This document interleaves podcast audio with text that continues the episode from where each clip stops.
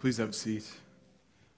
Now, if we haven't met before, uh, my name is James. I'm the associate pastor here.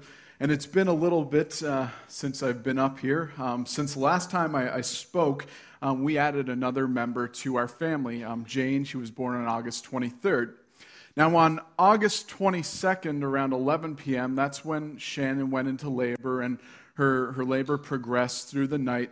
And around 8 o'clock the next morning, we called Greg, her father, to uh, come up to our place and watch uh, Seth, our son, as we went down to the hospital. And so we, we go down to the hospital, and we go through admitting. They get us into the early assessment unit. And so um, we're just kind of waiting for uh, a doctor to come and tell us how far along she is and all of that. And, and Shannon was in a lot of pain uh, during her labor. Now, she's, she's a person who has a relatively high pain tolerance. She doesn't really complain too much um, when she's in pain. She once had appendicitis, and she just really didn't say anything about it until she was like, I think we should go to the hospital. Um, so she doesn't make a big deal about it. But, but I had never seen Shannon in pain like this, and it was different than her labor um, with Seth. And so the doctors come down, they, they examine, and they're like, well, she's not really ready to give birth. But seeing the amount of pain she was in, they said, well, let's get her up to the birthing unit and uh, we'll give her an epidural. And so they, they moved us up to the next floor, the birthing unit, and they give her the epidural in a little bit. And they're like, okay, 15, 20 minutes, you, you shouldn't feel much. 30 minutes, you'll, you'll be pretty much numb. 15 to 20 minutes pass. She's still in great pain. Um, 30 minutes comes and goes. She's still in a lot of pain an hour and a half progresses and she's still in the same amount of pain. So it wasn't really uh, doing much. And so um, the doctors and the nurses, they do some tests and they're going, okay, um, this epidural obviously doesn't seem to be working. So let's, let's do another one. Let's try repositioning it to see if it helps. And so um, one of the nurses went uh, to help reposition Shannon to do the second epidural. And that's when, when things got scary. Um, not trying to be graphic or, or, or, gross or anything like that, but when they moved Shannon, that's when they noticed the bed was just covered in blood. It, it was just drenched. And um, I'm very, very thankful for how quickly the people at Grace Maternity um, sprung into action because that nurse who noticed it, she put out a page or something, and within 30 seconds, um, that room was filled with like eight different doctors and nurses, and, and they were just going to work. Now, if you've ever seen that happen on TV where all the, the medical team just rushes in, um, maybe you've experienced it. it. It's not a good feeling. When they come rushing in, um, that, that is a terrifying feeling because you know things are serious. Now, Shannon had a cesarean section with our son Seth. Um, and when they were doing that C section, before they did it, they came in, they were calm, they were relaxed, um, they explained what was going to go on. They said, Here are the possible risks with a, a section. Do you have any questions? Just kind of laid back in many ways. But, but this time was completely different. The nurse was just kind of like shouted to me as they're going out. It was like, We need to get her to an OR to do a C section as soon as possible. Implied was that her life and the baby's life could be in danger. And so um, soon everybody's out of the room. They're off to the OR to do surgery. And I'm kind of standing there alone in that room, not much uh, time after that. And so I'm, I'm alone in that room. Wife's just been rushed off to, to surgery um, with, with our, our baby. And I'm trying not to freak out. I'm trying to stay calm and collected myself. And so I say to myself in that moment, the only thing you can do is pray. The only thing I can do is pray. And so I begin to pray, and I'm going, Father, be with Shannon, be with the baby in this time. God, watch over them, protect them. Father, guide the minds and the hands of the surgeons as they work in the medical team. Just see them through this. And I'm just praying this, these prayers, stuff like that, on repeat, just nonstop. Now, about 30 minutes later, it felt like way longer than that. A nurse came by and she said, um, the baby is healthy, the baby is doing really good, and Shannon, she's doing all right. And so soon they, they got me gowned up, and I was in um, sitting next to Shannon as they finished up, holding uh, the baby. Now, they're not really sure kind of what happened uh, that, that kind of caused all the bleeding, but it's estimated that Shannon lost a liter and a half of blood during that day. And so it was, it was pretty um, scary for us. Now, it was, it was either late that night or really early the next morning, depending on your perspective. I, I just hadn't slept. But I'm, I'm in the recovery room. Shannon's resting, and I'm, I'm holding Jane. And, during that time, um, I'm, I'm praying, th- saying thanks to God for what I consider to be um, answered prayer. Because considering what had, had gone on that day, things could have been a different outcome. And so I'm just thanking God for that. But in that moment, as, as I'm praying silently to myself, um, God, God convicts me about something in that moment. He convicts me about my attitude towards prayer I, I had earlier that day. And that phrase that I, I said, um, the only thing I can do is pray. Prayer is the only thing I can do in this situation. It just kind of played on repeat in my mind. Now, when I, when I say the only thing I, I can do is pray, I don't know what I was really expecting my other options were going to be in that time. Like, the, the surgeon wasn't going to be like, hey, do you want to want to come scrub in on this one and, and assist because you don't seem to be doing anything else. So you might as well come help. Like, I'd faint. I, would faint at the sight of blood. I would. Um, so I wouldn't be much good there. But, but when I say the only thing I can do is pray, I don't know what I was thinking, but God is, is convicting me in those moments, going, Is this your attitude towards prayer? Is this your attitude towards prayer? And what God was revealing to me is that I often act like there are things that I can do to achieve a certain goal, that there are things that I believe that I can do that will bring about success or achieve a desired outcome but that when I come to the end of um, my, my abilities and the things that I can do, that's when I, I start to pray. And God was showing me that I often treat prayer as a last resort. Um, that I, I, often treat prayer as this um, spiritual Hail Mary. I treat it as this contingency plan when I come to the end of my options and my abilities. Now, some of you might be sitting here hearing me say this and going like, did you just hear what he said? Like, do we let this guy be a pastor? Like, I can't believe he's saying that. But here's the thing. I- have been here long enough. I've spent enough time with enough of you that if we're honest with ourselves, we'll admit that we struggle with prayer. Um, now, there's some of us, some Christians, maybe you're a prayer warrior, and you're like, I find prayer to be easy. It's, it's blissful. It's unceasingly fulfilling. Um, my hobbies include um, prayer, prayer journaling, reading the books of prayer, and if I'm feeling a little wild, I go for a prayer walk. Um, that, that's just some of you. Now, just understand you're weird. Um, you're not normal. That, that is not the norm for many Christians. We, we kind of have this struggle with prayer. Now, uh, prayer is one of those things. Yes, we know we should do it. We wish we did it more, but we just struggle with doing it. Now, maybe you've been in a situation like I was where you felt like you were at the end of your options. You had nothing left that you could do. And so you throw out a prayer to God going, This is better than doing nothing at all. So I'll pray. Maybe you've tried to barter with God in prayer, saying, I will, I will do this if, if you'll do this for me. Um, I, I don't know, but many of us struggle with prayer. Sometimes we have wrong attitudes towards prayer, if we're honest with ourselves. Now, if you've ever read through the Gospels, Matthew, Mark, Luke, and John, you'll notice, like, you, you can't help but notice that Jesus did some pretty amazing things in his life and his time here on earth. I mean, Jesus goes to a wedding they run out of wine, and Jesus is like, I got this. And he turns um, water into wine. It's not just like mediocre wine, it's, it's the best wine.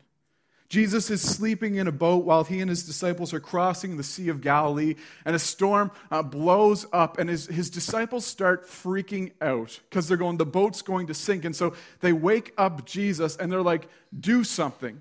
And Jesus stands up, and it says he rebukes the wind and the waves. He just says, be calm and the waters go calm. Another time, Jesus strolls out across the water to his disciples who are in the middle of the lake.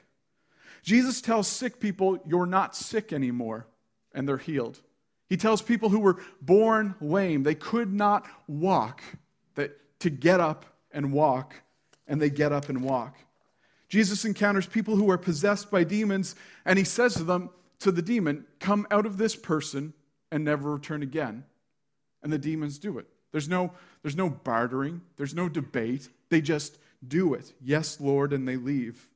Jesus goes to the home of this little girl who has um, just died. And, and, and, they're like, You're too late, Jesus. Don't, don't waste your time. And Jesus is like, She's not dead, she's asleep. People are like, uh, I see you're, you're trying to break some levity of the situation. Not really good timing, Jesus. She's actually dead. And Jesus goes, No, she's asleep. And he says to the girl, Get up and walk. And she gets up and she walks.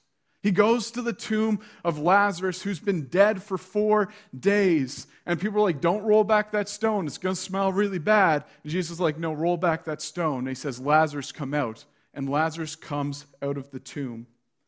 Now, I've only scratched the surface of the things that Jesus did, but Matt Chandler, he's a pastor in Texas, and he made this great observation in all of this that in all four Gospels, you never see the disciples asking Jesus, um, to do things like this. They don't go, Rabbi, teach us how to make, make wine out of water. Rabbi, teach us how to um, command nature.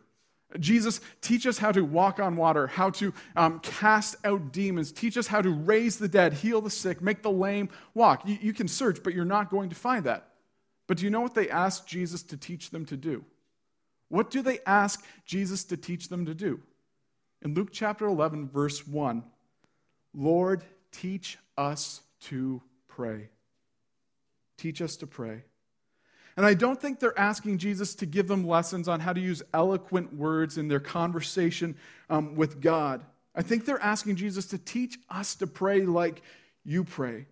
And, and you, you have to understand when Jesus is modeling prayer before them, it's not going to be wussy prayers. These are going to be bold, faith filled prayers.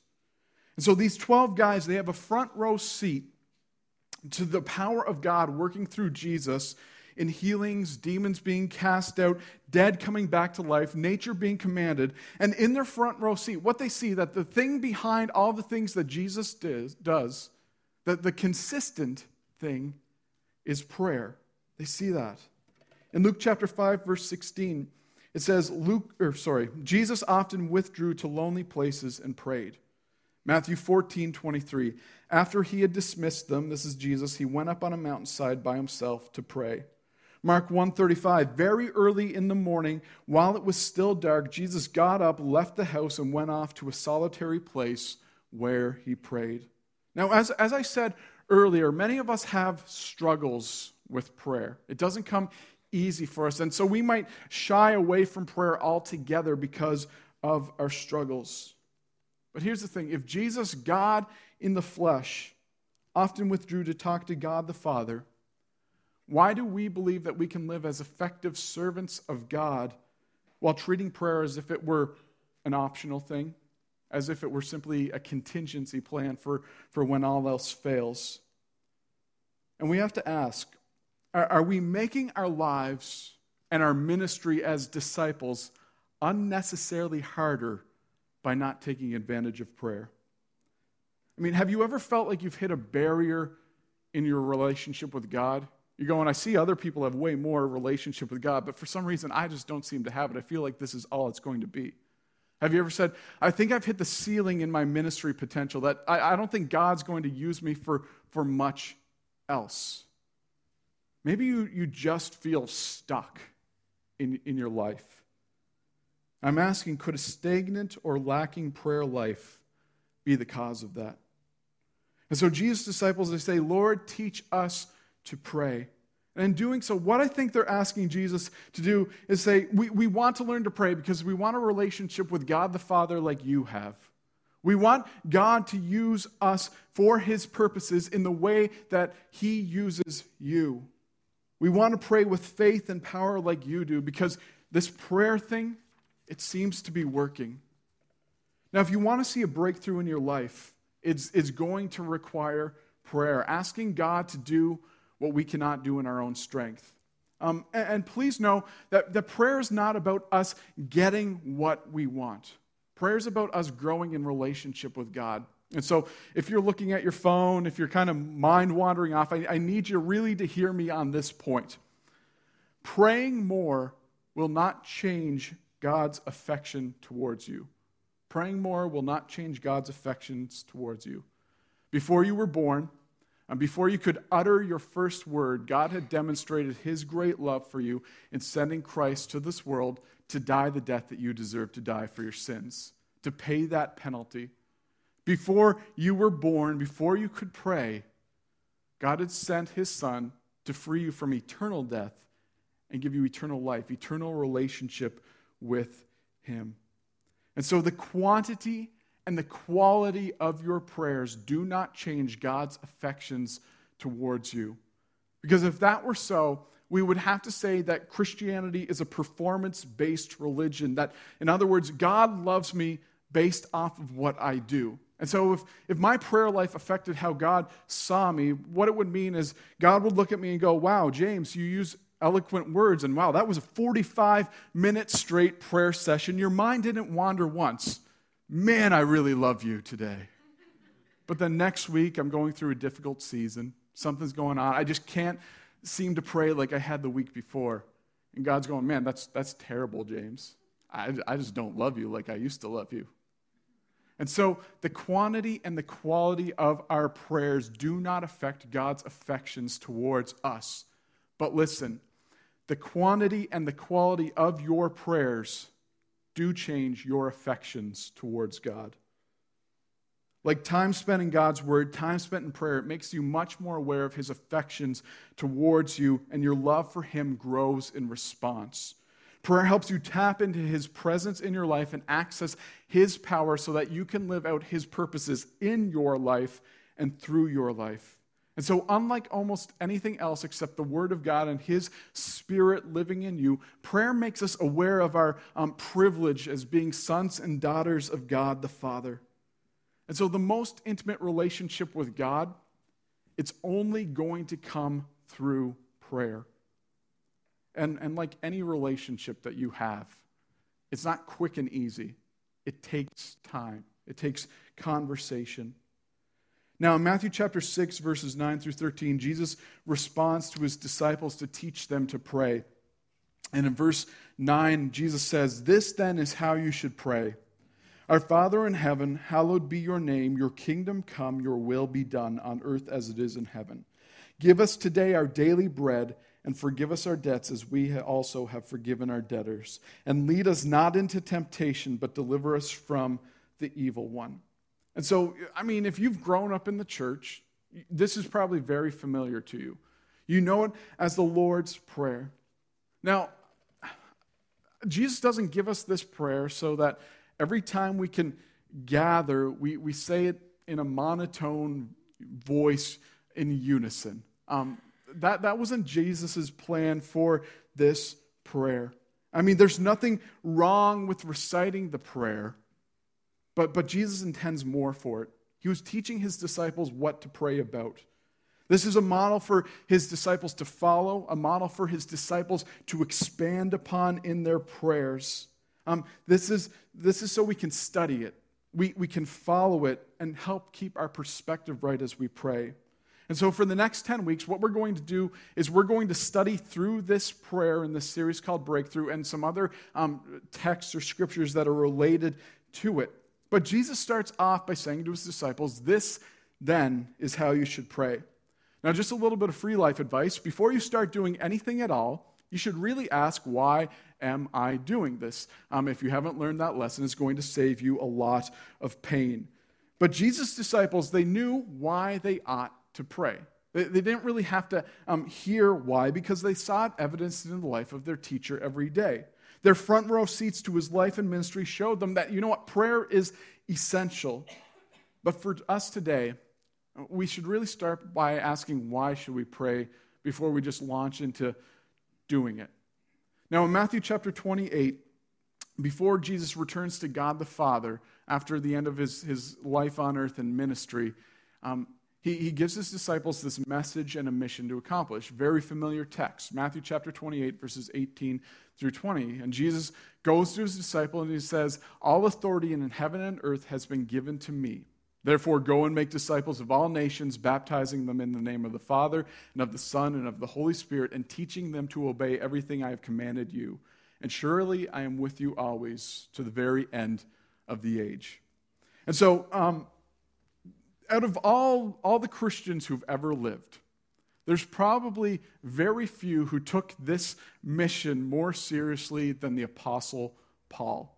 I mean, you read through Scripture, and Paul is going around, he's preaching, um, he's, he's leading people to Christ, he's planting churches, he's writing letters, um, he's getting beaten up and arrested and almost put to death, all for the cause of Christ. Now, listen to what Paul writes um, to the church in Colossae in uh, Colossians chapter 4, verses 2 through 4. Paul writes, Devote yourselves to prayer being watchful and thankful, and pray for us too that God may open a door for our message, so that me, we may proclaim the mystery of Christ for which I am in chains. Pray that I may proclaim it clearly as I should. And so Paul is calling all Christians to this lifestyle of consistent and persistent prayer. One reason is that they would be spiritually alert for the opportunities that they encounter, and that they'd be alert for any um, things that might be a threat to their faith or to their relationship with God. He's saying also that they would be thankful. And he doesn't want prayer to be this thing where we're, we're selfishly pleading for God to fulfill all of our hopes, dreams, and desires, but where we're reminded of God's um, love, grace, mercy, and blessing towards us. And recounting God's blessings towards us, it helps our affection towards Him grow. Another reason Paul tells the Christians to pray is that God would open up opportunities for him to share the message of Christ and that he would proclaim it clearly. And so, why should we pray? Here's the real short answer.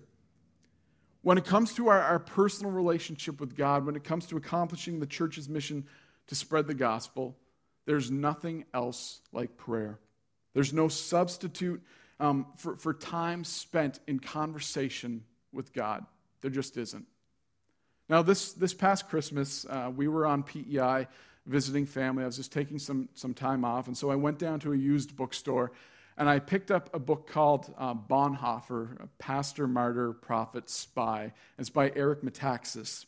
And this was an, uh, a biography on, on Bonhoeffer. And if you've never heard of Dietrich Bonhoeffer, he was um, a German theologian, pastor um, back in the 1930s, 40s. And he, he just um, is well known, really, for opposing the Nazis. Um, he, he loathed what the Nazis were doing uh, during that time. And so he actually was put to death at age 39 because he, he kind of played a role in an assassination attempt on Hitler. He, he was helping uh, to coordinate that. Now, the plan was foiled. He was discovered. He went to prison. And as I said, he was put to death at the age of 39. And Bonhoeffer, actually did a lot for the kingdom of God, and a lot of people read his writings still today. Now, uh, Metaxas, as he's um, writing about Bonhoeffer and his, his prayer life, he, he makes this observation. He says about prayer, it was not apathy or passiveness. For him, prayer was a display of the strongest possible activity. Prayer was a display of the strongest possible activity. I mean, since reading that, those lines have really um, stuck, stuck with me and actually convicted me about my own prayer life quite a bit. Um, prayer is a display of the strongest possible activity. It's a display of the strongest possible action that we can take concerning any desired outcoming. And so, if we're, if we're serious about something, the question would be why wouldn't you pray about it? So prayer is not this spirit, spiritual Hail Mary. Prayer is not this last ditch effort when all else fails. Even if I have the ability and the means to accomplish something, prayer is the strongest possible action I can take to see that thing succeed. There's nothing more powerful or productive that I can do than pray. And God did not gift us with prayer. Prayer is a gift. God did not gift us with prayer so that it could be our, our fallback plan. Prayer is not our last defense. Prayer is actually there so we can go on the offense. Prayer is how we can best attack the trials and challenges of life. And God's desire is that we would be proactive in prayer, not just reactive in prayer in all the situations in life. And so, on that day that Jane was born, even if I were the most highly skilled surgeon, starting with prayer would have actually been the strongest possible action I could take that day. Prayer is where we, we need to begin to ensure those breakthroughs in our relationship with God and those in our lives. So you might be going, why, why are we doing this series on prayer? It actually um, comes out of a retreat that the pastors and elders went on back in early March. And so we were asking, um, where does the church need to grow? Where is, what's kind of the next step for us as a church? I mean, we weren't really sure coming out of this, but we, we realized at that time, you know what? Prayer is an area we can grow in, but also we came to this realization about stuff. We want to change the way we pray as a church, but we want prayer to be the way we change as a church. And what, what we mean by that is we want to hear God's voice through conversation and not sell him on our ideas. We, we don't want to come up with a plan um, and, and lay it out like here, here's all the points for our plan, God. You can see them here. Um, so, this is what we're going to do. It would be really great, God, if you could get on board with what we're doing um, and just back it up and, and make it happen. We didn't want to do that. As a church, what we want to do is see what God is doing and get on board with what He is doing, where He is leading us. We believe it's only through prayer and through God's prevailing power that we're going to break through and overcome those obstacles that we encounter as a, as a church, but also as individuals. And so, over the next 10 weeks, our hope is to create habits of prayer in our corporate gatherings, um, in our, our life groups, and in our individual lives that will, that will work for years to come. Now, in his book, uh, Too Busy Not to Pray, Bill Hybels, he, he makes this point. You can know a lot about prayer, but still not be very good at putting it into practice. He goes on to say, or write, prayerless people cut themselves off from God's prevailing power. And the frequent result is the feeling of being overwhelmed, overrun, beaten down, pushed around, defeated. I mean, does any of that sound familiar? Does any of that feel familiar? We have to ask ourselves, as disciples, are we voluntarily putting ourselves into that position by not taking advantage of the gift of prayer that God has given us? And so, these next 10 weeks, what I want to ask you to do is commit yourself to practicing what we talk about in this breakthrough series and see where your relationship with God grows. And please, please know, as when we talk about prayer, we're not saying prayer is this silver bullet solution. It's, it's often not quick. Prayer is the long game. It takes weeks, months, years sometimes, but it is worth it. So consider it an assignment, a challenge, an experiment, what, whatever drives you to do it. But, but, but make prayer a priority in your life. Um, if, if prayer is a display of the strongest possible action we can take, what might your life look like in 10 weeks from now if you practice consistent and persistent prayer? And so, if you haven't also joined a life group yet, I really want to take this moment to encourage you because we're going to, in our groups, take what we're discussing here to a deeper level. Um, you're going to you're going to critique the pastors even. You'll get to talk about what we say. Um, but but just take it to a deeper level and put these things into practice. And so if you haven't signed up again you can sign up in the cafe or you can sign up online also, when you came in, you probably noticed there's um, plywood just kind of screwed to the wall, and there's a new chalkboard out there. This is so we can, we can pray for each other and celebrate together as a church. And so, what we want to encourage you to do, there's markers back there, but right on that wall, things that you need prayer for, things that you've been praying for for years. Just if you, if you can share it, please do, because I'm going to commit to this. As pastors, as elders, we're going to be praying for that list. And we invite you to be praying for it too. Um, take a picture of what's on there on your phone, write it down, kind of create a, a prayer journal to use over these next 10 weeks. And as those prayers are answered and we have faith that God is going to answer those prayers, you can write how He's answered them out on that chalkboard. We can celebrate with you, and our affection and our love and our faith in God will grow alongside you. But my hope is this morning, my, my simple hope is that you're willing to look at your life and go, here's where I struggle with prayer, and just admit it and, and, commit yourself to taking that struggle on head on. Or maybe if you see wrong attitudes, commit to, to trying to overcome them. But if prayer is a display of the strongest possible action we can take, and you're struggling with prayer, maybe the, the best place for you to start is just by admitting your struggle to God in prayer. And you might be going like, I can't do that. But God's not going to be shocked by that. He knows your struggle with prayer. It's not like you're going to be like, God, I struggle with prayer. And He's going to go, Yeah, I thought you were doing so well. But now that you mentioned, I looked at your record, you're pretty terrible at this. God's not going to do that.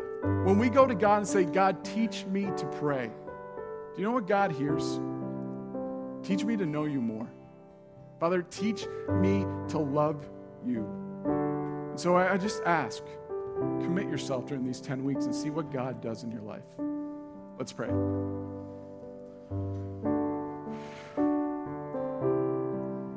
Father God, um, I admit I, I have struggles with prayer.